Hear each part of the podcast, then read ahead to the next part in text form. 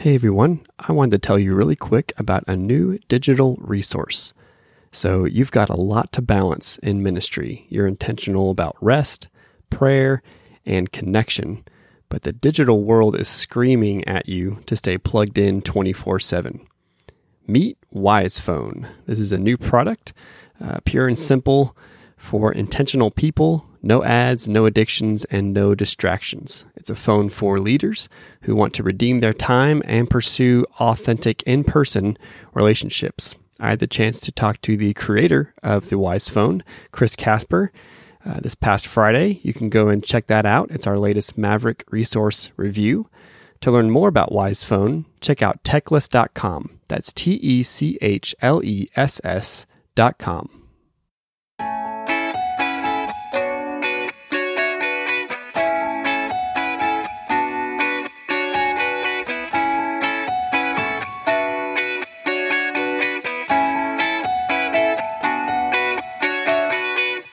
You're listening to Youth Ministry Maverick, a podcast about mold breaking methods to invest in the next generation of the church. Here's your host, Jeff Harding.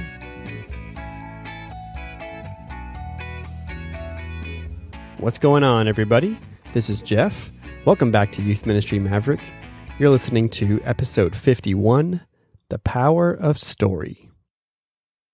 Whether it's relationships, events in our lives, or other things that we see taking place before us, our lives pretty much track like a character in any story.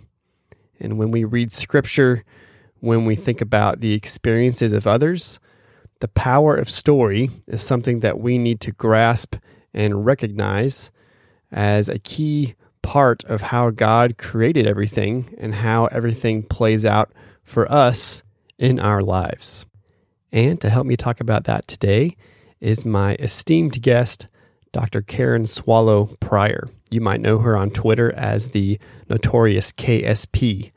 Dr. Prior is the research professor of English and Christianity and Culture at Southeastern Theological Seminary.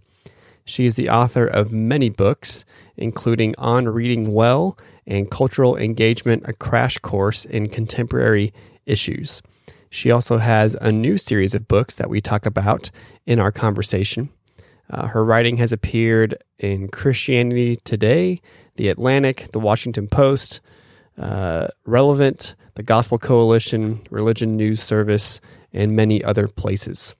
Dr. Prior and I talk about how to engage this culture with the power of story, why reading many things, including the classics, can actually help us read scripture and understand scripture more, and really how to move forward with engaging very important issues and people's stories and how they line up with our own experience. As youth workers, we are always encouraging students to see where God is at work around them, and we share that by sharing our stories and our testimonies. So, this is pretty vital for us to know. So let's hop into this great conversation with Dr. Prior. All right, Dr. Prior, thank you so much for joining me on the podcast today. It's great to have you. Thanks for having me. So, the power of story, which is our topic of conversation today, uh, has played a pivotal role in helping me understand several elements of my life, including relationships, traumas, my ministry path as well as my grasp of scripture and theology. Uh, my favorite teacher in high school actually was my junior year English teacher, and she provided a substantial reset on how I understand the elements of story in my life. And there is a series of books you've been writing called A Guide to Reading and Reflecting, where you provide insight on how to read classic works as a Christian. Two of them just released a few weeks ago, which we'll certainly make a plug for here at the end. Uh, but that question you have in the book description is striking. Do you know how to read them as a Christian? Uh, so, Dr. Prior, my first question is How can reading classic works and other literature people might dismiss as secular improve our view of Scripture and even help us understand how God is at work in our lives? Well, that is the question, isn't it? um, let's let's dive right in. Um, of course, people Christians are people of the Word, right? We we are a Bible centered people, and the Bible is a, a written word, um, a delivered word from God. And so, of all people in all creation, it is uh, Christian believers who should um, understand and recognize the the power of of words and language, and want to have facility and skill in language. Um, obviously, you know, I think most of us understand that when it comes to the Bible. Um, you know, we we know that we should read the Bible thoroughly, read it well, reread it, understand it, and actually doing practicing those same skills with other well-crafted works of literature because the bible it is the word of god but it's also a very well-crafted work of literature. Um, when we apply those same skills to other works of literature it's really i mean the an analogy uh, of physical exercise is helpful here because if you're now I, I don't do sports but if you're a basketball player and you run or lift weights that actually helps you play basketball or right. so i'm told right yeah. you know so so the same when we apply all any skills uh, develop any skills about language and literacy and reading that feeds into our ability to understand the bible it's, it's really just exercising the same skills and then beyond that um, having an ability with language um, and words actually helps us to be better communicators when whether we are communicating the word um, in church or we are communicating the gospel to our neighbors um, it's all about language and the words. And so it's just it's just something that you know we are we are distinct as a people of the word uh, and so reading classic literature helps us to improve those skills. Yeah I love that. Yeah, one of uh, the people on our preaching team here at our church, he's also a high school English teacher, and so whenever he preaches, he reminds everyone of that. He likes to, and he approaches it as, "Okay, I'm approaching this as a story. Who are the characters? What's the setting? Where? What are the themes? You know, what's the context?" And um, I think one thing that has emerged in the last 10, 15 years, maybe, um, is the prominence of, but then I feel also a very high misconception of narrative theology, right? When people hear that, they think, oh, that's twisting the gospel. That's not really what it's supposed to be. And there are people who I've heard of or friends have told me about who will get upset and think that it's a danger and even maybe leave churches um, over that. And so, um, what would your response be to people who are looking at the power of narrative and story, which the Bible is a meta narrative, right? It's mm-hmm. this arc of history of God revealing himself, but yet people look at that and they think, I think that's dangerous. How would you reply mm-hmm. to people who have those concerns?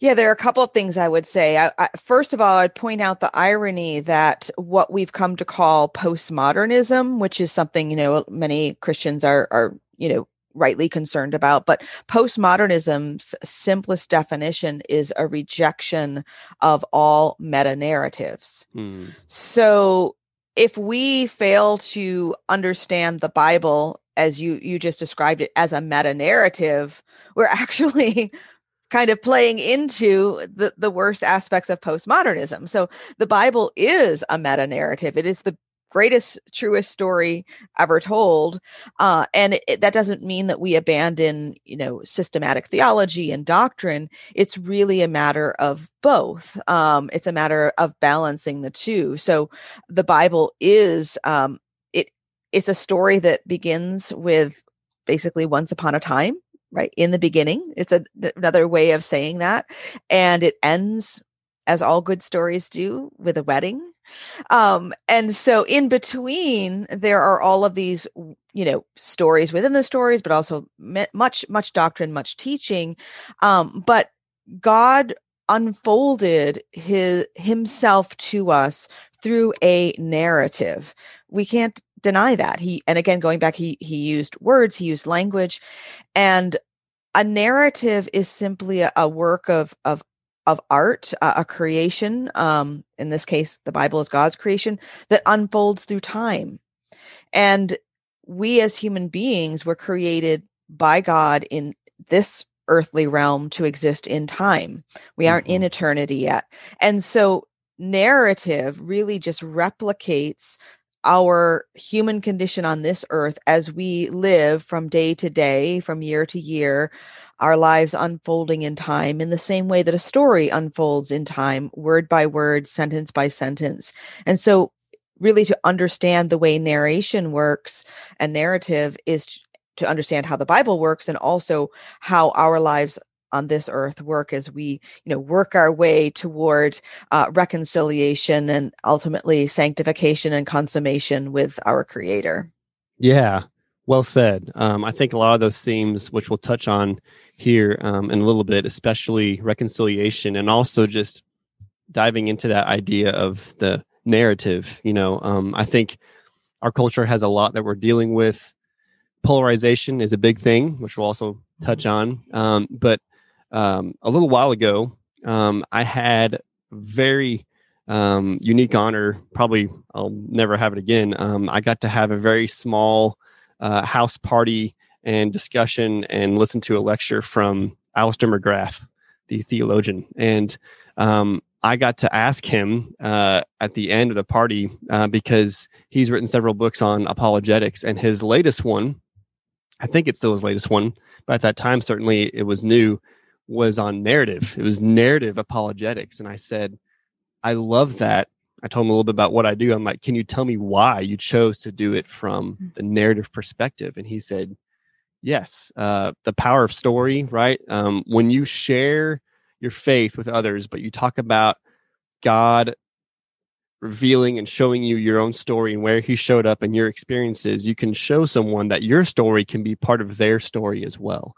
And mm it's not just facts and Greek logic and I dismiss your premise, right? You're talking about experience, which if you just go experience only, right, you can twist and, and distort things. But when you combine it and bring it together and really show how it's impacted you and your desire to keep learning and seeing where God is at work, um, I, I just loved that, and that has stuck with me.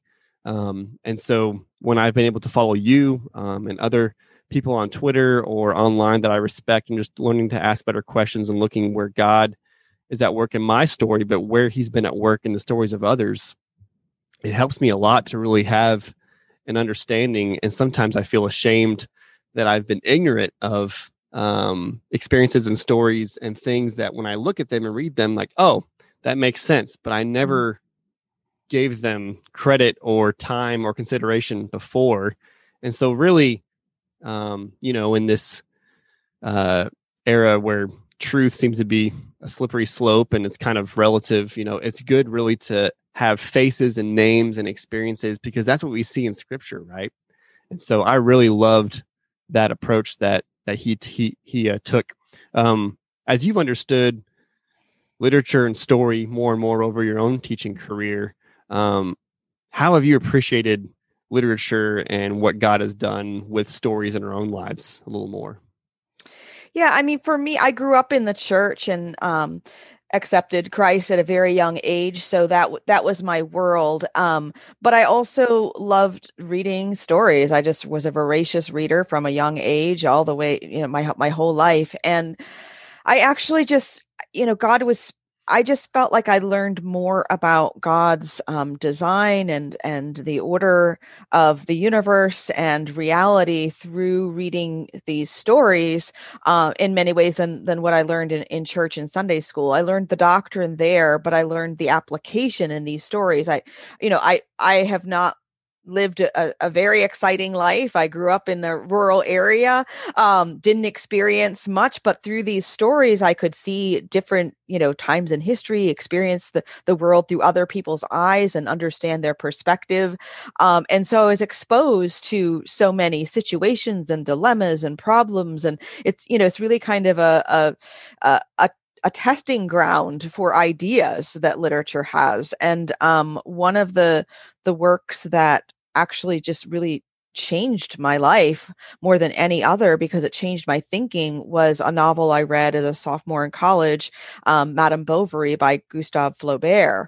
And the story, it's you know, it's a wonderful story, but what it's also doing is it's challenging romanticism as a worldview and until I read that, I didn't know, I didn't realize that I had this, you know, unbiblical worldview of romanticism, which is actually, you know, um, that's a whole other topic. But I'll, I'll just give a, a, plug for Carl Trueman's uh, recent book, The Rise and Triumph of the Modern Self, where he traces this history of how we've come to where we are eh, with our modern selves and and it's their lack of truth that begins in romanticism um you know, the lit with a capital R, the the literary and philosophical movement.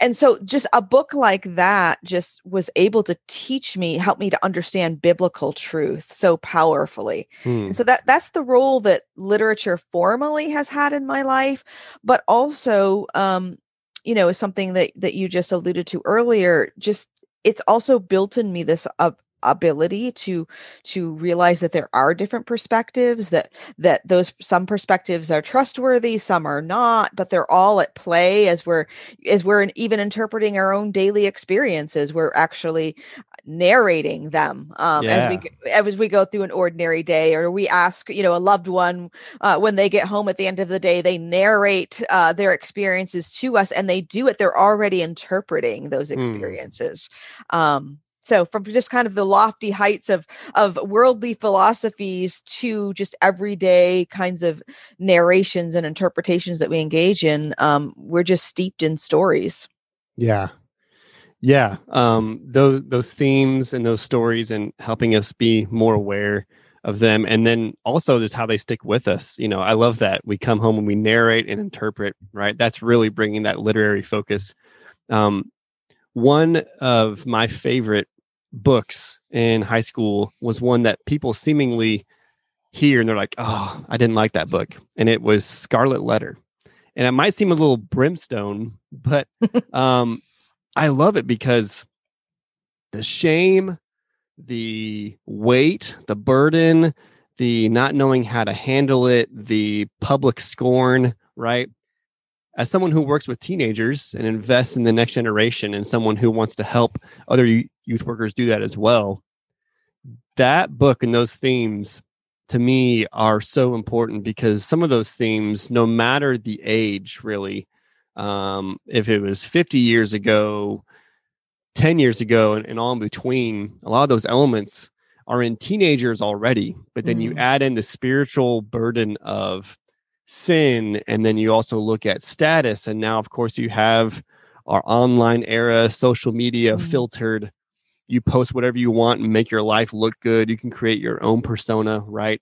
It's more than just airbrushed covers of magazines. It's a completely new identity that you can have.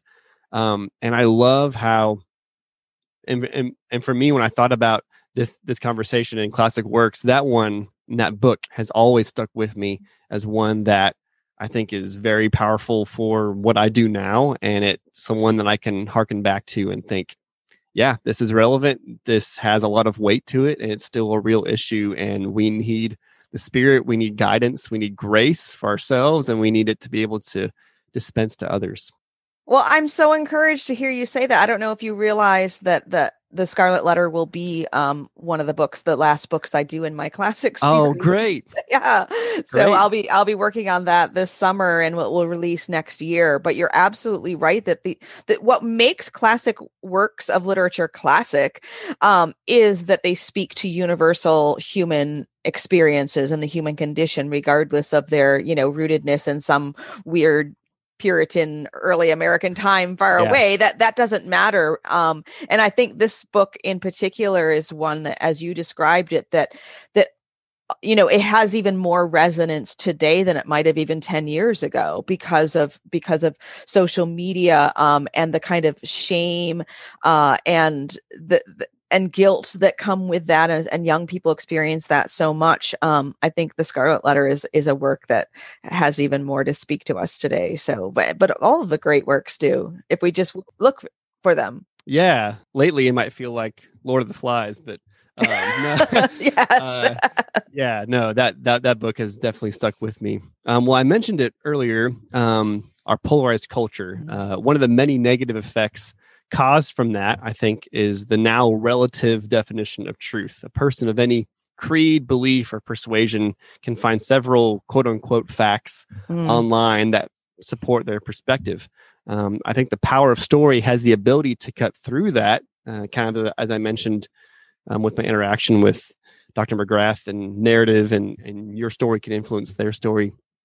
But stories of hardship and anguish are constantly dismissed by people, including myself, like I said earlier, uh, for a myriad of reasons. It could just be you don't know about them, it could be politics, social status, religious convictions, etc.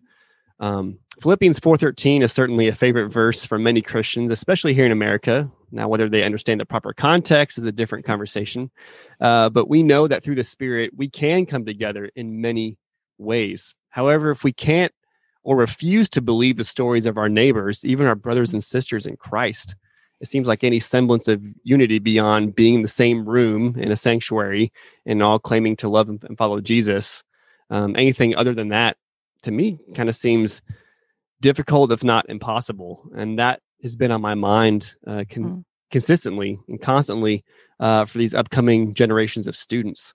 So, Dr. Prior, do you think the first step of coming together over issues like things that you've been talking about in, in recent years, racism, political discourse, um, the Me Too movement, sexual abuse in society, and and the church. Do you think coming together over those has to start with listening and believing one another's stories? I I I don't know where else we could start. It, it has to be there. Um, as you said, we live in an age where there are we're swimming and drowning in facts, and we can find any article or fact or poll or survey or chart to support pretty much anything that we want to say. Mm-hmm. Um, that's part of what it means to to be in a in a late modern fragmented kind of, of culture um, it's almost like being in the dark ages again what, except instead of having a lack of information we have so much information that we can pick and choose or or we're so overwhelmed that we just don't even want to bother picking and choosing which is why you know part of being like a post truth culture which is a word that came up a few years ago mm-hmm. um, and so regardless, you know, it doesn't matter what facts we have, facts aren't valuable until they mean something.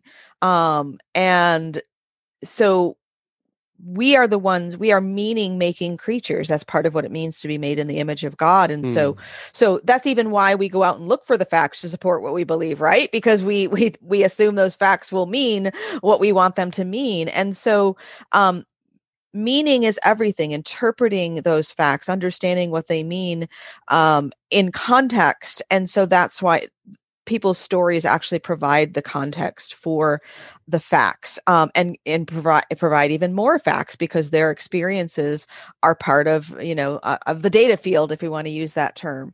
Um, and we could never get enough facts to to fill in everything. You know i think of that old parable of of uh, the blind men standing around an elephant and each has a grasp of a different part of the elephant right? And so that part of the elephant feels like something different to each person and they're going to describe you know the person who has hold of the tail is going to describe the elephant one way and the one who has the trunk will describe it another way. Well that really is a great metaphor for our human condition and experience and it's only by putting all of those experiences together um, so that we can weigh them against capital T truth um, that any of the facts can can make any any difference um, and our experiences are so different and i think that's people do have a hard time grasping that because for so long human human beings lived in relatively small communities they didn't hear about other people living yeah. far away mm-hmm. and so everything was just what you were experiencing in your community and now we have this digital age where we can know about other people's experiences but that doesn't mean we accept them we're still sort of weighing and measuring everything against our own experience. We haven't learned how to live in the same time and space um, with other people uh, and to know that their experiences are are just as real as ours are. And so, so, so listening um, is is is is essential to kind of moving beyond this massive data dump that we live in in this age in this digital age yeah, listening, listening. Um, you know, when when we claim or or people claim you're not listening to me, it's good to think about are you listening to them?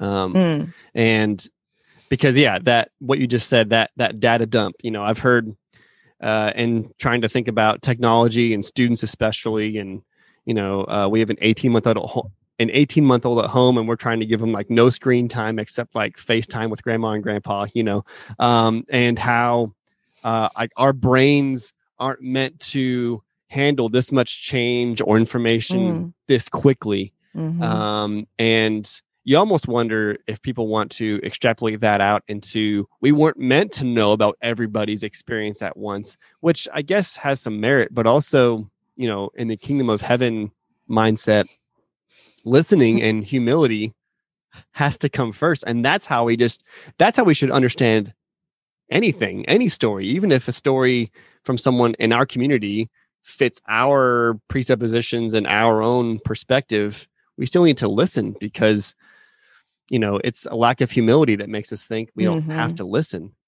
or you know it's a lack of humility to think that our experience is the measure of everyone else's um yeah. and it's it's ironic that people you know people eh, um bible centered people who believe in truth with a capital T um like me that that that we we fall so prey to this this mistake of thinking you know it's truly subjective for me to think that my experience is the measure of someone else's whether it's true or not. That really is subjectivism. And so uh, we fall into that when we make our own experience the measure of someone else's. Mm-hmm. yeah absolutely. Um, it, it's fresh on my mind and i don't want to rehash it a lot but i've recently just uh, preached about capital t truth. So uh, our, our church is going through a series on job.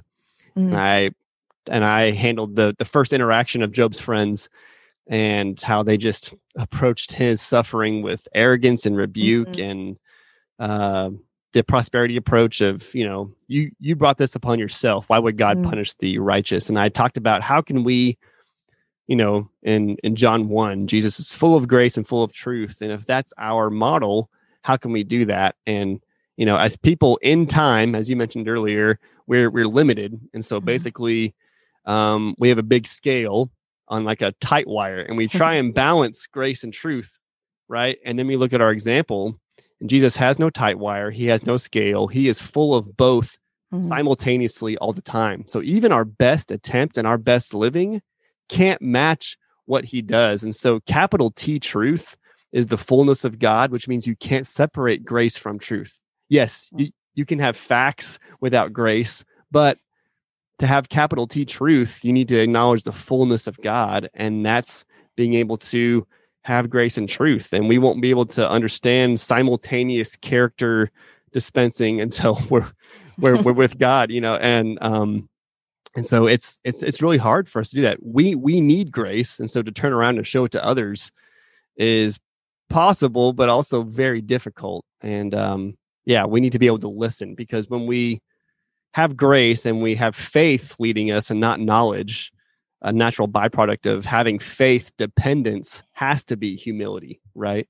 And so, um, yeah, I, that's that's one thing that I think this next generation was seeing the online vitriol that we have and lack of both. I just read a Barna study last night or, or the day before about how there are a high percentage amount of 13 to, to 21 year olds who like having grace and what is truth both of those are like up in the air. Mm.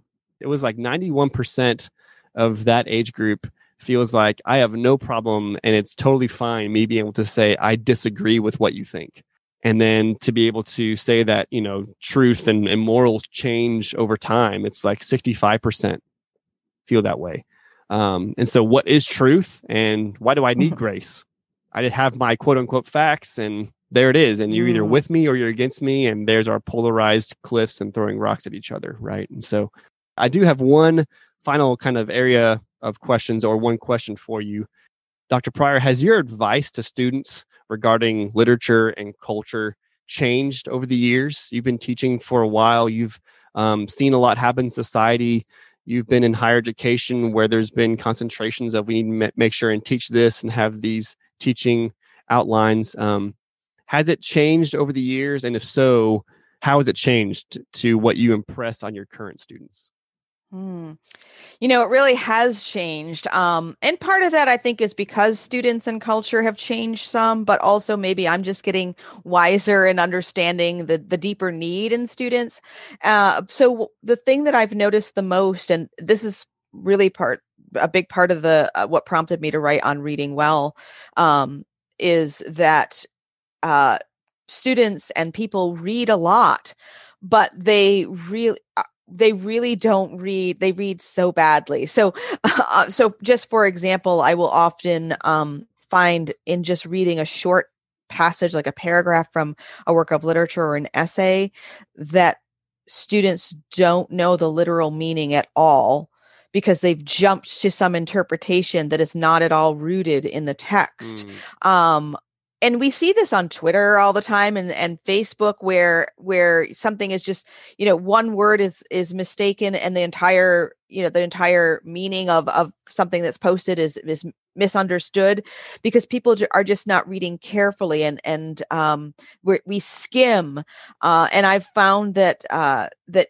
even just both in the classroom and on social media if i share an article i've had numerous uh, examples of asking people to locate the thesis of a short article and they cannot they literally cannot locate it. They don't know what the argument is. So they'll latch onto a word or a phrase or an example and run away with that without understanding how it's connected to the main argument because they haven't identified the main argument. Mm. so you know that that sounds like a very you know like oh this is just a classroom problem. It, it, really isn't. I this this is a this is a problem for the church and the culture in our world because if we don't even understand the point of what someone is saying as we're listening and we get carried away with some word or some image or some idea of our own that we're you know that we're caught up in then we really aren't even we don't even know what an article is saying, what a person is saying, what the Bible is saying. Um, and I think that comes from a, from a number of things, but just this digital age that we're in, where everything is fast and and pop boxes are popping up on our screens. Um, it's very hard to hold our attention long enough to even just follow a short argument um, or the logic of it. Um, and so I think that's sort of how we've ended up with QAnon and conspiracy theories. Like, right? I mean, to make a quick leap, um, it's just we just don't know how to follow an argument, and we really, um, you know, going back to being people of the word. I mean, um, in the beginning was the word the word was with what was with god the word was god and we know that word is logos mm-hmm. Uh, which means among other things it means logic it means coherence it means you know the rationality that holds the universe together. We really need to get rooted back into that logos that word capital w and all of the words around us and because they they carry meaning. Um, and if we don't understand the meaning then we are just as postmodern as the person who thinks we can make our own truth. Yeah. Well said. Yeah. That last statement for sure. Uh, it's and that's what humility should lead to. It should lead to us looking in the mirror and being able to say, "Am I holding everyone? Am I holding myself to the same standards I hold mm. to everyone mm. else?" Um, I was able to have Dr. Darrell Bock on a while back talking about his his newer book on how to engage culture and and he said, you know, one of the big dangers about modern tribalism is that um, we let ourselves get away with what we won't let others get away with and then we defend it. And that's indefensible is is what he said. And mm. um, it leads to the complete inability to engage in matthew 18 reconciliation. Um, you know first corinthians we are messengers. We are ministers of reconciliation. And if if that is if that is what we are called to be and do as the church then listening, asking questions, humility has to be at the center of that, right? And yet, because right. our take whatever general statement or accusation you want um, of our freedoms being taken away or our rights being infringed upon, which there are some some groups of people whose rights have been and still are being infringed upon. It's probably not the groups that we want to think, but it's true. And um, we have to be able to listen. And I know that perfect unity won't be possible this side of heaven, but man, the American church especially has, I feel like, dug itself quite a hole or let holes mm-hmm. be dug around mm-hmm. it. And that's been a failure of discipleship on our part. And, you know, I was talking about that with my students um, earlier about how has 2020 affected you? Um, what have you noticed about it? And here's what church leaders have seen is all of these things happening in our culture or American Christian culture is because we really haven't done a great job discipling, and our churches haven't turned out disciples who can think well, can lead with humility above anything else, above any proof, above any evidence, whatever, you know. And that's where I think we have to start and really lead with to be like that guy we're supposed to follow, Jesus. Um, yeah. Um, well, Dr. Prior, this has been an honor. Thank you so much for joining me. Um, a few weeks ago, at the beginning of March, you had two of those books in your series drop. So, can you tell us what those books are and also tell us where people can follow your ongoing work and dialogue online? Sure. The um, two latest books in my series of cl- edited classics are Jane Eyre by Charlotte Bronte, one of my personal favorites that everyone should read. It's not just a love story, so the guys should read it as well. And Frankenstein, which, if you've not read, is nothing like any of the pop culture or film versions of it. A very, very deep philosophical work that asks a lot of questions that Christians should be interested in. Uh, and then the, they, those two volumes follow um, last year's, which are are Jane Austen's Sense and Sensibility and Joseph Conrad's Heart of Darkness. And what I'm doing with these books is writing introductions um, for those who've never read the books or those who already love them with no spoilers in the introductions, but preparing readers to know what to look for and what, you know, what the background of the work is. And then lots of discussion questions. So the books are great for just personal reflection. It's like being in a classroom with me. Um, I, I'm asking the same questions that I would be leading in a classroom discussion discussion and you can use those on your own or ha- use it for a book club. Um, and so each volume includes the full text of the of the work along with my guidance along the way. Very cool very cool. So what you're telling me is if i read frankenstein i'm not going to see abbott and costello in there anywhere is what you're saying. Nowhere, yeah. nowhere, nope. All of my younger millennial and older Gen Z listeners are like, "What is he talking about? Who is that?" um, well, Dr. Prior, again, this has been an honor. Thank you so much for joining me. Uh, I'll be praying for you in your ongoing ministry and teaching and helping shape um, the future generations of believers. So, thank you again so much. Thank you so much. That concludes today's episode. Thanks again to Dr. Prior for joining me on the podcast. In the show notes, you will find links to her website and the links to go buy her latest books. If you haven't already, please like and subscribe to this podcast wherever you are listening to it, and be sure to follow us on our social media accounts on Facebook, Twitter, and Instagram. You can find those social media handles and more at our website, youthministrymaverick.com.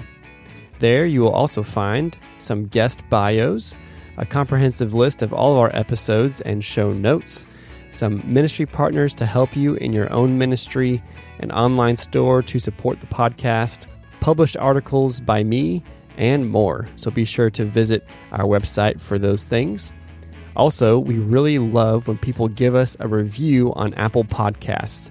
Apple is the biggest podcast streamer, and it really helps boost our visibility when people give us a good review. So, if you go there and give us a review, not just a rating, but a review, take a screenshot of it before you hit submit and send it to me. And as a thank you, I will send you a card with some merchandise that you can't buy on our online store.